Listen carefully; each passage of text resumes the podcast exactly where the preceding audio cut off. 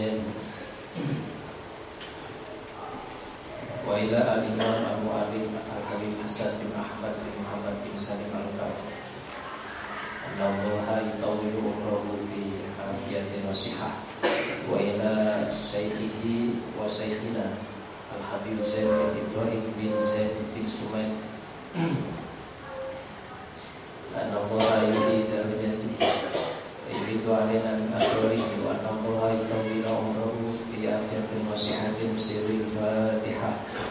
بالله من الشيطان الرجيم. بسم الله الرحمن الرحيم.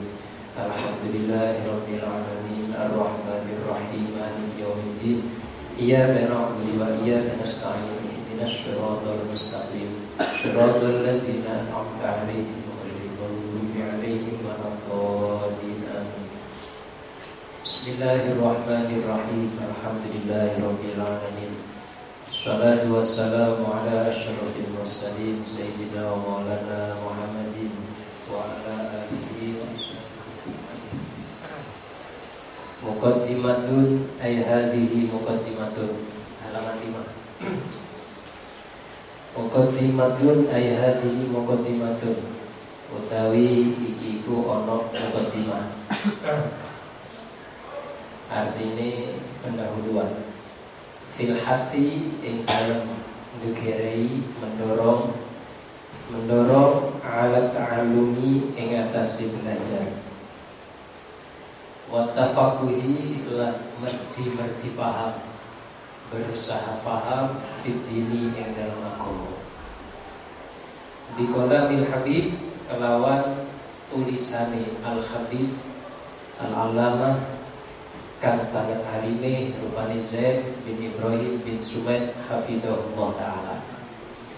Mukaddimah ini ditulis oleh Al-Habib Zaid bin Ibrahim bin Sumi Al-Madani Al-Bukhari Al-Indonesia Habib Z kelahiran Bogor umur 13 tahun atau 12 lalu belajar di Madinah sama Al-Habib Muhammad Al-Haddar lalu diambil menantu oleh beliau Selanjutnya beliau hijrah ke Madinah sampai sekarang. Ini yang nulis Muqaddimah ini Habib Zain. Sekarang mungkin di Madinah Al Munawwaroh. Tapi sayang beliau tidak boleh membuka majelis ilmu sama pemerintah Saudi. Karena salah satu alasan pahamnya nggak sama. Sana mengikuti paham Wahabi Habib Zain seperti kita sama. Harus sunnah Sampai sekarang Habib Zain tidak boleh membuka majlis ini tidak boleh. Bahkan sekarang Al-Habib Ahmad juga tidak boleh. Pada dulu Abu Yasin Muhammad Buka majlis boleh Tamu yang datang ribuan boleh Sekarang putranya Habib Ahmad tidak boleh. Kedatangan tamu saja nggak boleh. Sekarang sangat ketat. Ngajar nggak boleh. Padahal di rumah-rumahnya sendiri di negara-negaranya sendiri Habib Ahmad asli orang sana itu pun nggak boleh ngajar oleh orang-orang Wahabi itulah fitnah yang terjadi sekarang. Ini pena ditulis oleh Ahmad Zain dulu pernah tahun 2011 ya beliau ke Indonesia. Z melakukan daurah ilmiah. Daurah ilmiah seminar selama tiga hari tiga malam waktu itu. Kita ikut ada di Raji di villa-villa yang disewa di situ banyak para kiai para tokoh ulama se-Indonesia mengikuti daurah ilmiahnya Al Habib Zain bin Ibrahim bin Sumin Al Madani jadi alhamdulillah Al-Fakir bisa belajar sama beliau walaupun cuma tiga hari tiga malam alhamdulillah dapat banyak ijazah dari beliau. Dan ini maka kita baca timah beliau kita baca sebagai bentuk tabarruk sebagai bentuk penghormatan kepada guru kita, kepada guru kami Al Husain bin Ibrahim bin Smith Al Madani. Alhamdulillahil Fattahil Alim. Alhamdulillah utawi sekalian dipuji iku lillahi tetep kaduwe Gusti Allah. Al-Fattahi kang akeh bukati.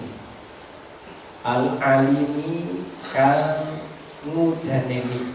Ngudaneni itu mengetahui. Alladzi kang arsyada kang nuduhno sapa alladzi man ing wong istofahu kang milih sapa Allah iman min ibadihi saking pira-pira kawulane Allah dipilih lita'alumi krana belajar. Wa ta'limi lan ngajar. Lita'alumi marang belajar wa ta'limi lan ngajar. Dari sini dari mukotimah yang beliau buat sampai bisa ngerti apa kecenderungan Habib Zain. Habib Zain ini ulama yang gemar ta'allum wa ta'lim. Belajar dan mengajar. Itu sudah jadi torikoh beliau. Torikohnya adalah at-ta'lim wa ta'allum. Kayak kita sudah. Torikoh kita itu at-ta'lim wa ta'allum. Belajar dan mengajar. Teruslah. Nggak boleh berhenti kalau torikoh kalian apa torik torik jalan-jalan Torikah kita itu adalah at-talim wa ta'allum seperti yang saya. Ini pilihan loh orang menjadi pelajar, orang menjadi guru itu pilihan Allah. Ingat, kalau dalam Quran atau hadis kok memuji ahli ilmu atau memuji ilmu, maka yang dimaksud adalah ilmu agama. Bukan sembarang ilmu. Allah memilih dikatakan ini orang-orang khusus dari hambanya untuk belajar dan mengajar. Jadi belajar itu pilihan. Jadi orang belajar ilmu agama itu dipilih oleh Allah Dari ribuan orang sedesamu itu yang belajar agama bisa dihitung dengan jari. Yang mondok bisa dihitung dengan jari. Itu pilihan Allah Ta'ala. Ya kan? Pilihan. Tidak semua orang mau belajar agama. Yang mau belajar agama ini berarti orang yang dikehendaki oleh Allah. Al-Mustafa dipilih, Al-Murad dikehendaki. Maka dalam Sahih Bukhari kanjeng Nabi bersabda, "May yuridillahu bihi khairan yufaqihu fid Barang siapa yang Allah kehendaki kebaikan untuknya Maka Allah akan memahamkan dia terhadap urusan agama. Maka para santri yang mondok Para santri yang mencari ilmu Itu orang yang al-muradin Dikehendaki oleh Allah Ta'ala. Orang yang ditarik oleh Allah Ta'ala. Walaupun kadang tarikannya paksaan Gak apa-apa. Dipaksa orang tua kadang banyak yang kayak gitu. Tapi gak apa-apa. Itu salah satu contoh kalau dia itu orang yang ditolong oleh Allah tapi dengan berbagai macam cara Allah tolong kita. Talim juga gitu tidak semua orang punya ilmu oleh Allah Ta'ala diberi kesempatan untuk ngajar. Tidak semua orang yang punya ilmu oleh Allah Ta'ala diberi kesempatan untuk punya santri. Gak semuanya. Ini pilihan Allah Ta'ala. Harus disyukuri Maka dengan Nabi bersabda Innama bu'ithu mu'alliman. Innama bu'ithu mu'alliman Saya diutus hanya sebagai seorang pengajar Seorang pendidik. Itu hadisnya. Innama bu'ithu mu'alliman kalau kau pakai sifat innama innama itu mempunyai makna hasar. Karena itulah tadi saya mengartikan hanya.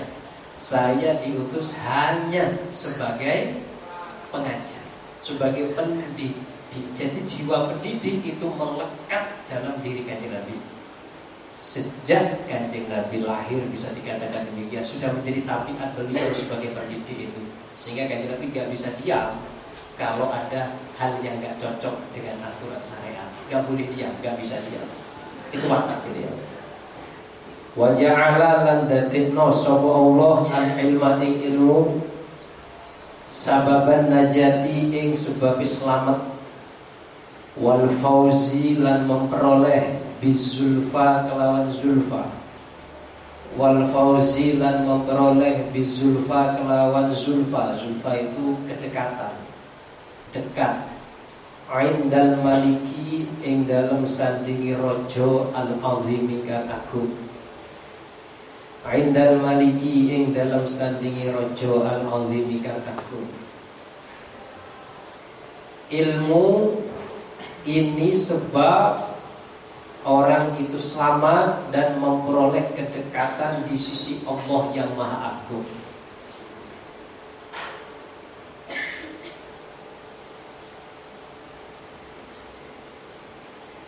Yang paling mulia itu Allah.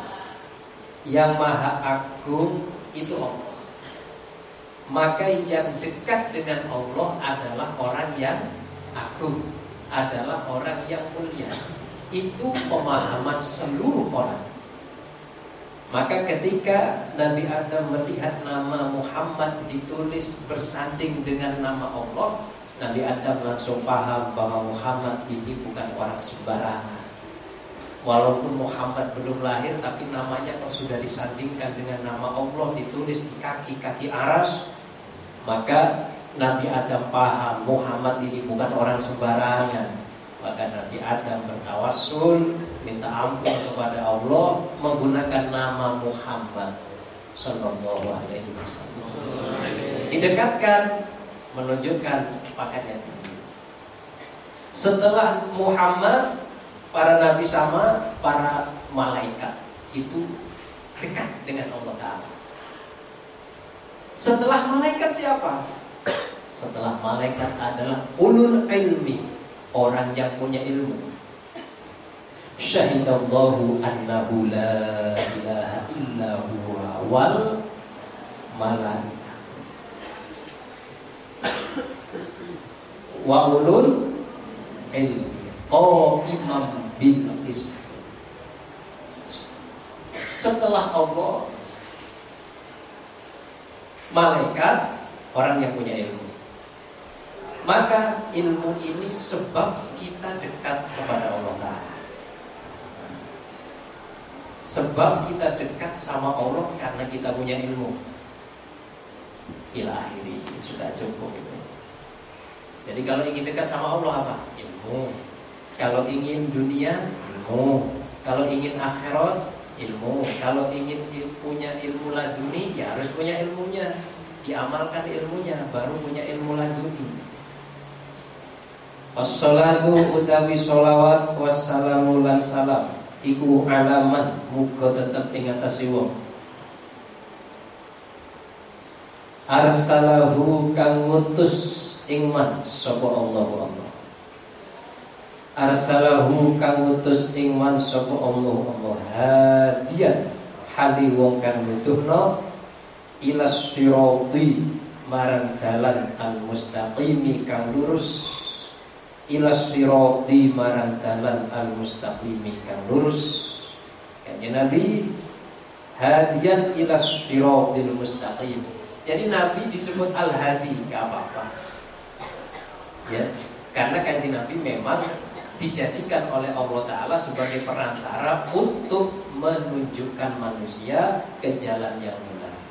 Wa ala alihi lan ingatasi keluarga man wa sahbihi lan piro-piro sahabat iman al faizina kang beruntung kabeh min suhbatihi saking barengi kanjeng Nabi barengi man. Wattibaihi lan mengikuti man beruntung memperoleh bil huludi. Ini ta'aluki dengan al faizin bil huludi. Bil huludi kelawan langgeng fi daril baqai ing dalam omah abadi wan naimi lan kenikmatan. Fi daril baqai ing dalam omah abadi wan naimi lan kenikmatan. Kala Sahabat-sahabat Nabi nggak ketinggalan dikasih sholawat juga. Sahabat itu siapa? Orang-orang yang bersama Nabi yang beruntung memperoleh kenikmatan di surga disebabkan bareng dengan kancing Nabi, disebabkan mengikuti kancing Nabi. Itu. Jadi ittibaul ulama itu wajib. Ittibaul anbiya itu wajib. Al anbiya sekarang sudah gak ada. Yang adalah ada hanyalah ulama. Al ulama warafatul anbiya. Maka kalau kita wajib mengikut para anbiya, maka kita sekarang wajib para ulama Sahabat Nabi jadi mulia karena bareng kajian Nabi Karena ikut kajian Nabi Bareng plus ikut Kalau bareng saja nggak ikut nggak Ya kan Suhbah itu penting Suhbatul masayi itu penting Suhbatul asatid itu penting Barengi guru Itu penting banget Ada sirus subah, ada sirun nador istilahnya. Ada rahasia memandang guru itu ada. Ada rahasia bareng sama guru itu ada. Maka beda rasanya kita belajar lewat YouTube dengan belajar langsung ketemu gurunya itu beda. Karena apa? Karena lewat YouTube diusirnya bono-bona. Ungkap langsung. Lewat foto istilahnya. Sudah rekaman. Kan beda. Maka harus harus subah itu harus. Barengi guru itu harus. Wasbir nafsaka. Kita mengatakan ma'alladzina yad'una rabbahum bil ghadati wal ashyi yuriduna wajah. Tahanlah dirimu Wasbir maknanya tahanlah dirimu bersama orang-orang yang menyembah Tuhannya pagi dan sore. Yuriduna wajha hanya menginginkan Tuhannya, tidak menginginkan yang lain. Coba pakai kalimat wasbir, sabarkan.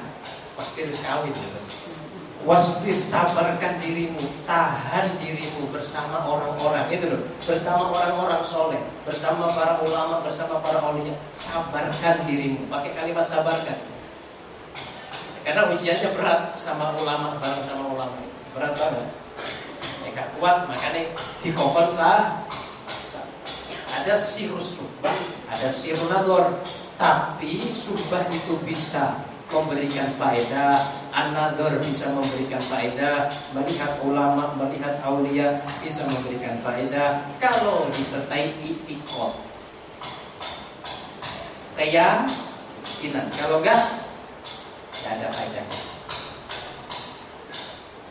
Maka bisa dilihat Abu Jahal Coro kholafahu iku lamun nulayani sotoman ing kanjeng.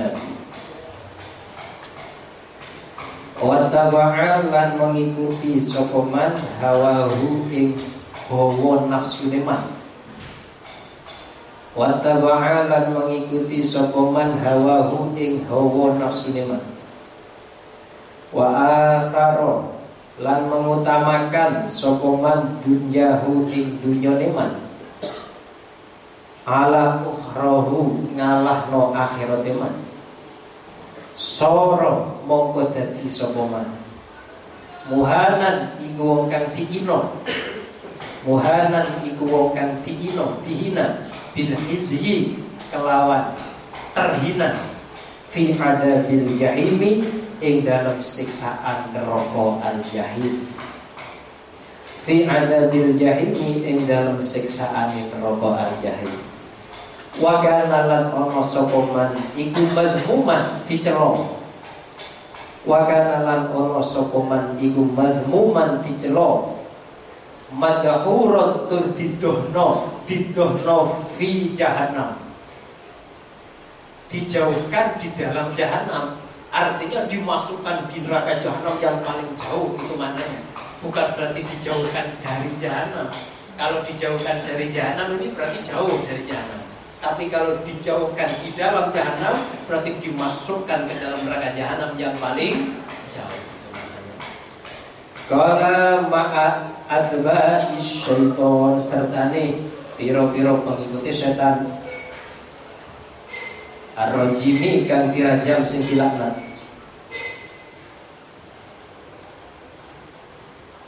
Falyahdharil ladzina yukhalifuna an amrihi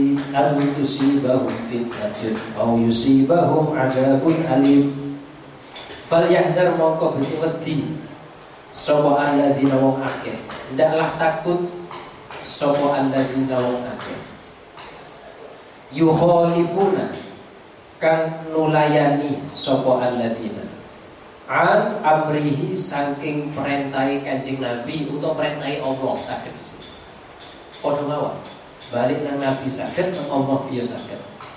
Becik wedi antusibahu ing yento mengenai ing alladzina. Antusibahu ing yento mengenai ing alladzina apa fitnatun fitnah? Au yusibahum utawa mengenai ing alladzina apa adabun siksaan alimun kang ngelarakno menyakitkan Opo pun opo siksaan alimun kan ngelarakno sing menyakitkan. Oh, ini orang yang menyimpang dari ajaran Nabi pasti dihina, dunia akhirat dihina. Yang lebih mementingkan dunia dari akhirat dihina. Yang mulia adalah orang yang lebih mementingkan akhirat daripada dunia mahum tapi sedikit orangnya. Sedikit sekali orang yang mementingkan akhiratnya daripada dunianya. Kebanyakan adalah mementingkan dunia daripada akhirat. Akhirnya dikorbankan demi mendapatkan dunia. Jarang orang yang mengorbankan dunia demi dapat akhirat. Jarang sekali Sahabat Nabi semuanya begitu, mengorbankan dunia demi akhirat. Sehingga mereka sering mengatakan bi abi wa ummi anta ya Rasulullah. Apa artinya? Saya rela mengorbankan bapak dan ibu saya demi menyelamatkan engkau ya Rasulullah. Asalkan engkau selamat gak apa-apa kalau yang jadi korban adalah bapak saya atau ibu saya ataupun diri saya sendiri nafsi fidauka ya Rasulullah. Diriku menjadi tebusan engkau ya Rasulullah. Itu sahabat biasa. Lebih mementingkan akhirat daripada dunia. Amma ba'du fa'lam mongko weruh sapa sira annallaha ing sedune Allah tabaraka halimahu barokah sapa Allah.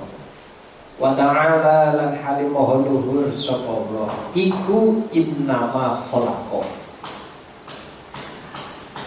angin pestine nyiptakno sapa Allah al khalqa ing makhluk. Rifuhu supaya kenal sapa makhluk ing Allah. Wayak buduhu lan nyembah sapa makhluk ing Allah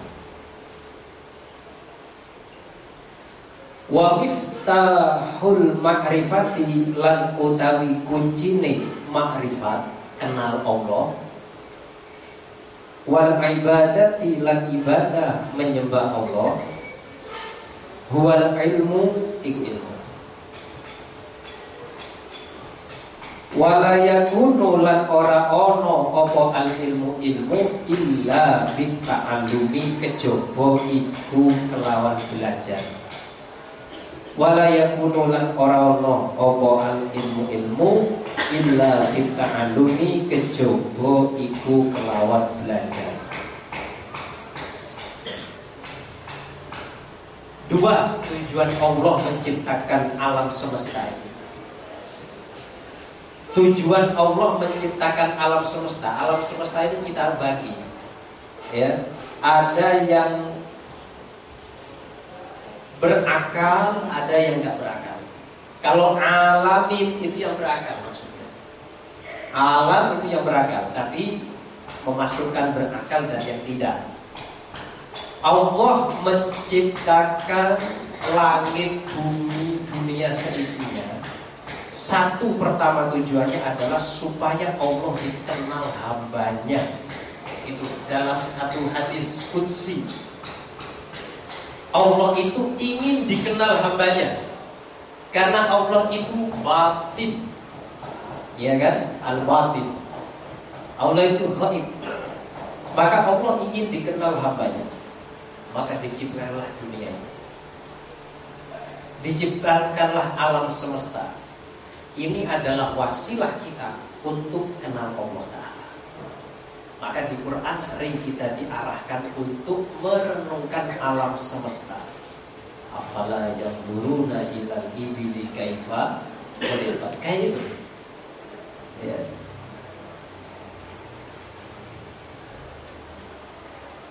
Nabi Ibrahim saja ingin oleh Allah Ta'ala dikasih tahu bagaimana Allah menghidupkan benda-benda yang telah mati. Kaifatuh mauta. Apa tujuannya? Tafakur. Itu. Jadi satu tujuan Allah menciptakan dunia supaya Allah dikenal. Tapi tidak langsung harus lewat perenungan baru bisa kenal Allah. Nomor dua, Allah itu ingin disembah. Tujuannya Allah menciptakan manusia adalah supaya disembah. Wa ma khalaqatul jinna wal insa illa ya'budun. Itu tujuannya. Tidak aku ciptakan jin dan manusia kecuali untuk menyembahku. Menyembah itu nggak bisa dilakukan tanpa ada makrifat. Ingat itu.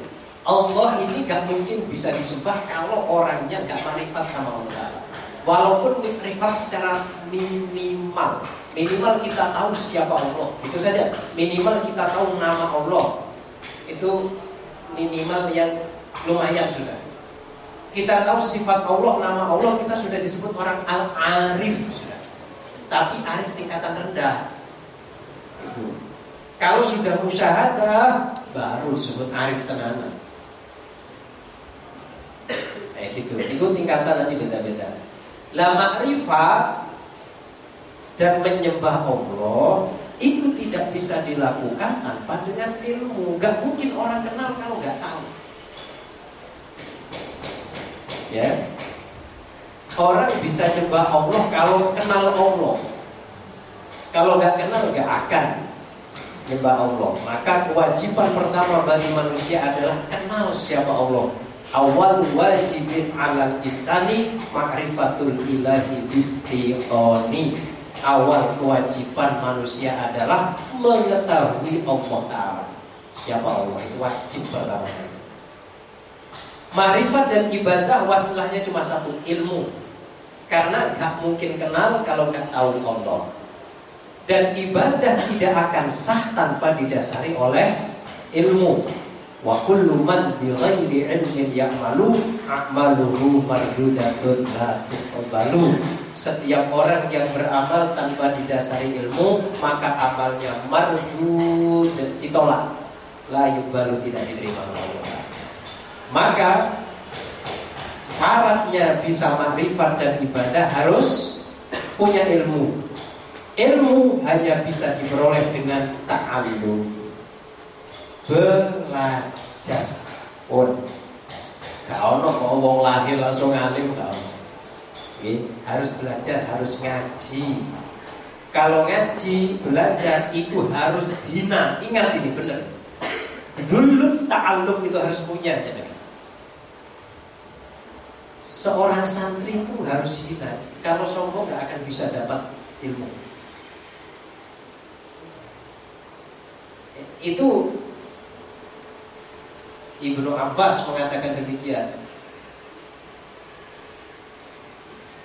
Zulil tu toliban Fa'azastu makduban.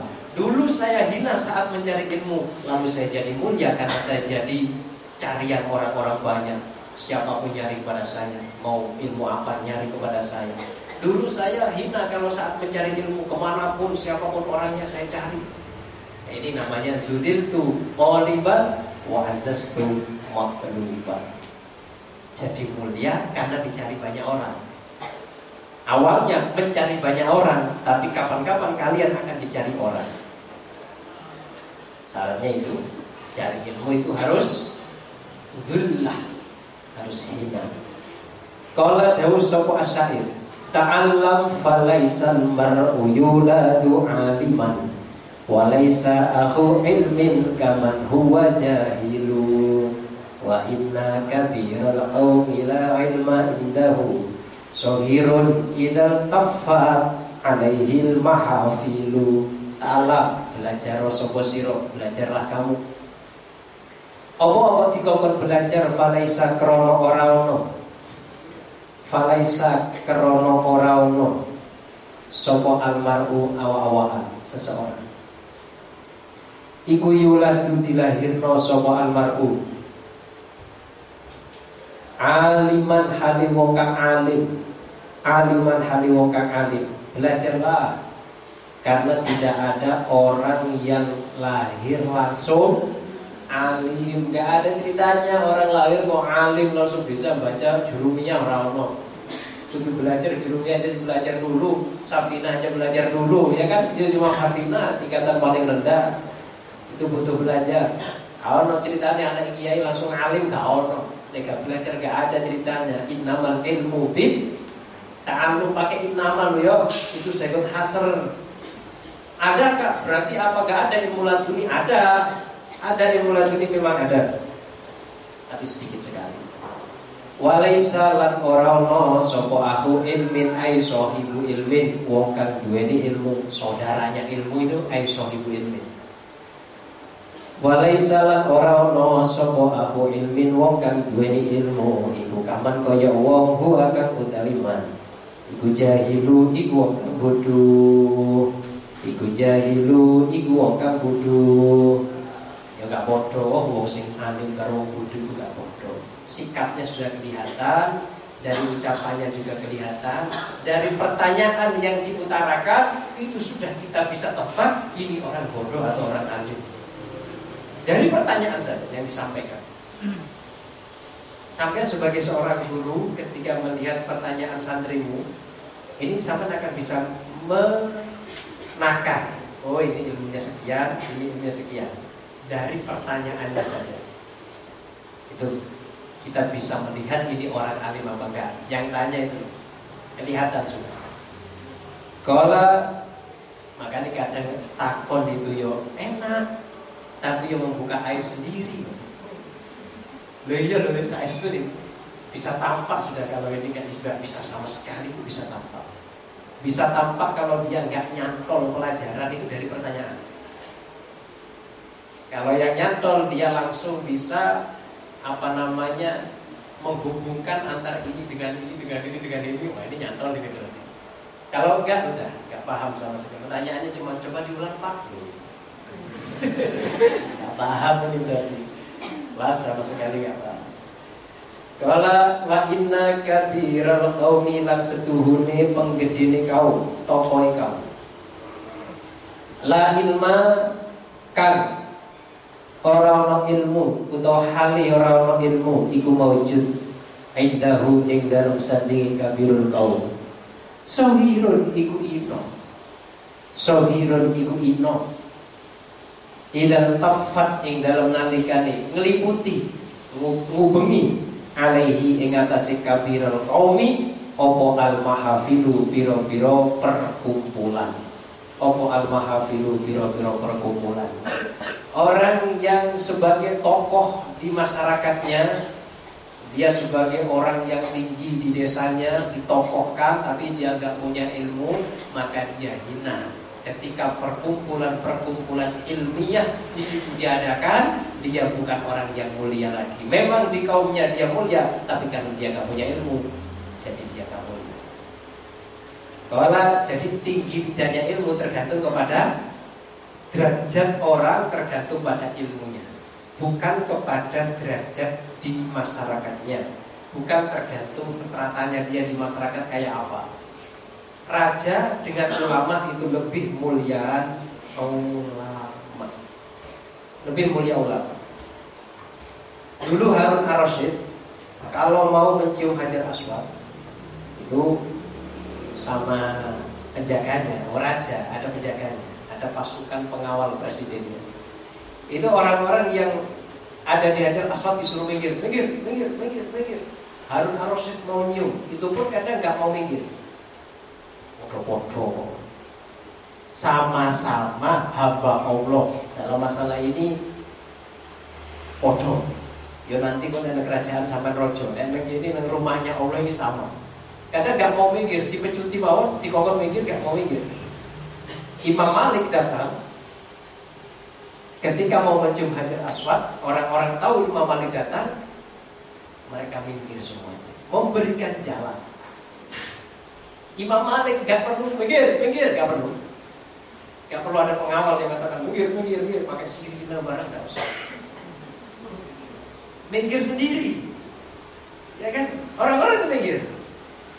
Moga-moga Imam Malik, moga-moga minggir sendiri. Sudah sampai sampai kepada Hajar Aswad. Budaknya Harun Ar-Rasyid yang perempuan ngomong, ah inilah raja sungguhan katanya. Gak perlu dipukul orang-orang sudah mikir semua. Ini raja sungguhan. Ya. Kalau raja kumpuh ini sungguhan apa enggak? Oh perlu dipukul orang-orang supaya minggir. Tapi kalau Harun Ar-Rasyid perlu mukul orang, Imam Malik lewat saja orang-orang mikir sendiri. Itulah ahul ilmi. Itulah orang yang punya ilmu. Mulia indan nas wa mulia indan Allah. Wa ma kana nasu qabla Islam illa juhalan. Wa ma kana lakorauna. Sapa annasu menungso. Qabla Islami ing dalam sadurunge Islam. Illa juhalan kejaba iku pira-pira kang illa juhalan kejaba iku pira-pira kang bodho ya buduna nyembah sapa anas. Kebodohannya di sini. Ya buduna nyembah sapa anas. Al asnama ing pira-pira berhala. Al asnama ing pira-pira berhala. Wa yakuluna lan mangan sapa anas al harama ing keharaman wa yaqta'una lan memutus sapa anas al arhama ing rahim. Al arhama ing rahim persaudaraan. Wayar takibuna lan nglakoni sapa anas menerjang. Al fawahisha ing piro-piro perbuatan keji al idoma kan gede-gede. Zina itu Faba'atha mongko ngutus sapa Allah Allah. Ilaihi marang Anas.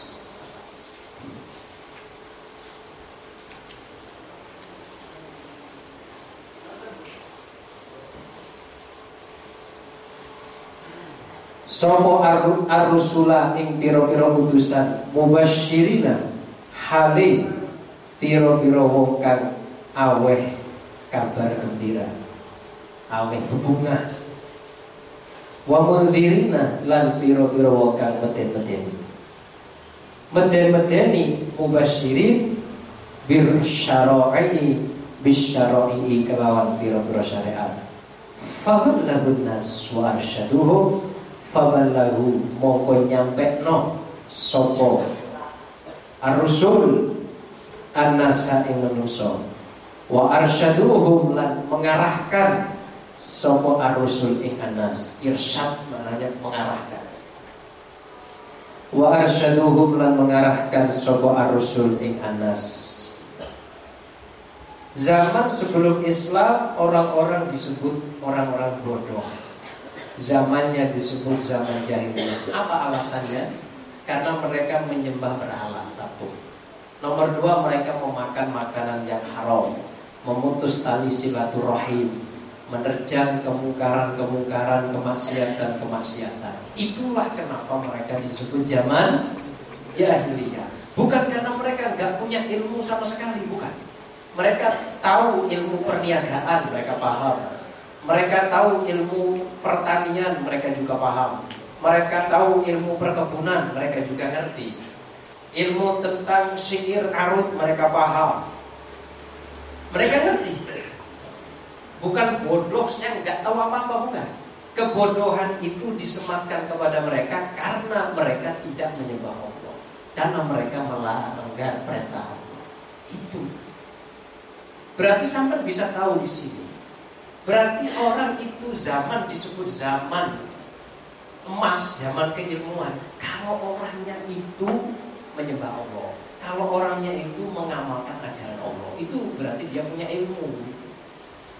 Bodoh itu bukan berarti orang yang apa gitu bukan. Bodoh itu orang nggak punya ilmu agama, tidak mengajarkan ilmu agama, nggak melaksanakan ajaran agama itu bodoh. Makanya penduduk surga dikatakan bodoh-bodoh. Aktaru ahli jannah al-bulhu Mayoritas penduduk surga adalah orang yang goblok-goblok Goblok-goblok urusan duniawi Bodoh masalah dunia. Tapi kalau masalah agama pinter-pinter. Pinternya disebut pinter masalah agama Karena menyembah Allah meninggalkan larangan Allah. Goblok-goblok kata kajian Nabi Aktaru ahli jannah al-bulhu Jama'i abdan goblok. Orang yang bodoh-bodoh Masuk surga. Bahkan itu Wal akhiratu khairu Wa oh, Yang mementingkan akhirat Itu jenenge wong pinter. Yang lebih mementingkan dunia Itu namanya orang Juhal. Itu di sini loh dikatakan begitu. Lalu di datangkanlah para nabi faballaghur risalah wa adul amanah menyampaikan risalah menyampaikan amanah wa arsyadun nas. Mereka mengarahkan manusia ke jalan yang benar. Tapi dengan cara apa? Pertama mubasyirin wa mundirin. Pertanyaan tafsir pertama. Jangan langsung keras jangan langsung kasar. Untuk pertama ta'rif. Mau idoh itu pertama, jangan langsung pukul, jangan langsung dicela kalau ada santri melanggar. Panggil, kasih tahu, nggak boleh kayak gini ngomong gitu aja pertama. Satu dua kali tiga kali baru boleh ditafsir. Kalau pertama kali jangan tafsir dulu, setelah tafsir baru nyindar, kasih peringatan, kasih ancaman gitu. Itu tahapan-tahapan kita dalam beramar ma'ruf nahi munkar. Mubasyirina wa mundir. Wa khalafahum lan ganti ing ar-rusul. Wa khalafahum lan mengganti ing ar-rusul ala dari ing atase mengkono-mengkono menyampaikan syariat. Wa lan ganti ing rusul ala dalika ing atase mengkono-mengkono menyampaikan syariat Sopo sing ganti Sopo al ulama ulama Al amiluna kang Wa du'atu lan piro-piro da'i. Wa du'atu lan piro-piro da'i An-nasihuna kang nasihati kabeh. Fahum mongko al ulama wa du'at iku khulafa rusuli piro-piro khalifai piro-piro utusan. Iku khulafa rusuli piro-piro khalifai piro-piro utusan wa nuwabuhum lan piro-piro pengganti di arusul. Wa nuwabuhum lan piro-piro pengganti di arusul. Setelah Nabi gak ada maka yang mewarisi tugas itu adalah ulama. Karena itu dalam hadis disebutkan al ulama warasatul ambiya wal ambiya lam yuwarrithu dinaron wala dirhaman wa innama yuwarrithuna ilma faman akhadahu faqad akhadha bihaddin wafirin Dawai kanjeng Nabi, al ulama adalah pewaris para ambia, sedangkan ambia tidak mewariskan dinar wala dirham, tidak mewariskan harta, tapi mereka hanya mewariskan ilmu. Maka barang siapa yang mengambil warisan ini, maka dia telah mengambil bagian yang sempurna. Maka ulama tugasnya adalah ngajar. Tugas ulama adalah memberikan pengarahan, pencerahan kepada masyarakat. Bukan malah mengeruhkan suasana. Bukan mengadu domba, bukan saling mencaci, bukan saling mencela, tapi memberikan suasana yang menyejukkan di masyarakat. Itu ulama. Jangan malah menimbulkan fitnah. Maka hati-hati sebagai seorang publik figur harus benar-benar berhati-hati. Karena apa? Apalagi statusnya ulama. Ulama warasatul anbiya, khulafaul anbiya, nawabul anbiya, pengganti para nabi.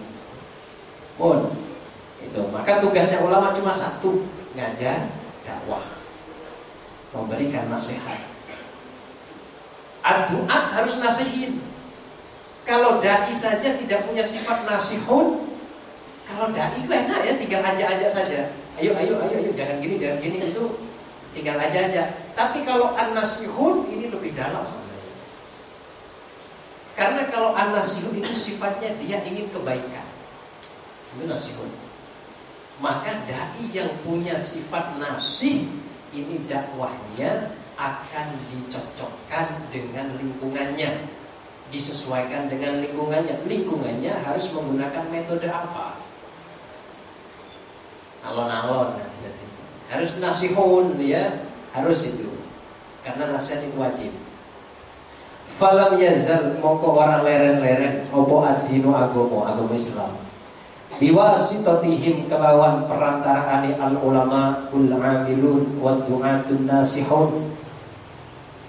Iku mutanak ilan iku pindah. Iku mutanak ilan pindah. Fil ummati ing dalam umat al Muhammadiyati kang bangsa Muhammad.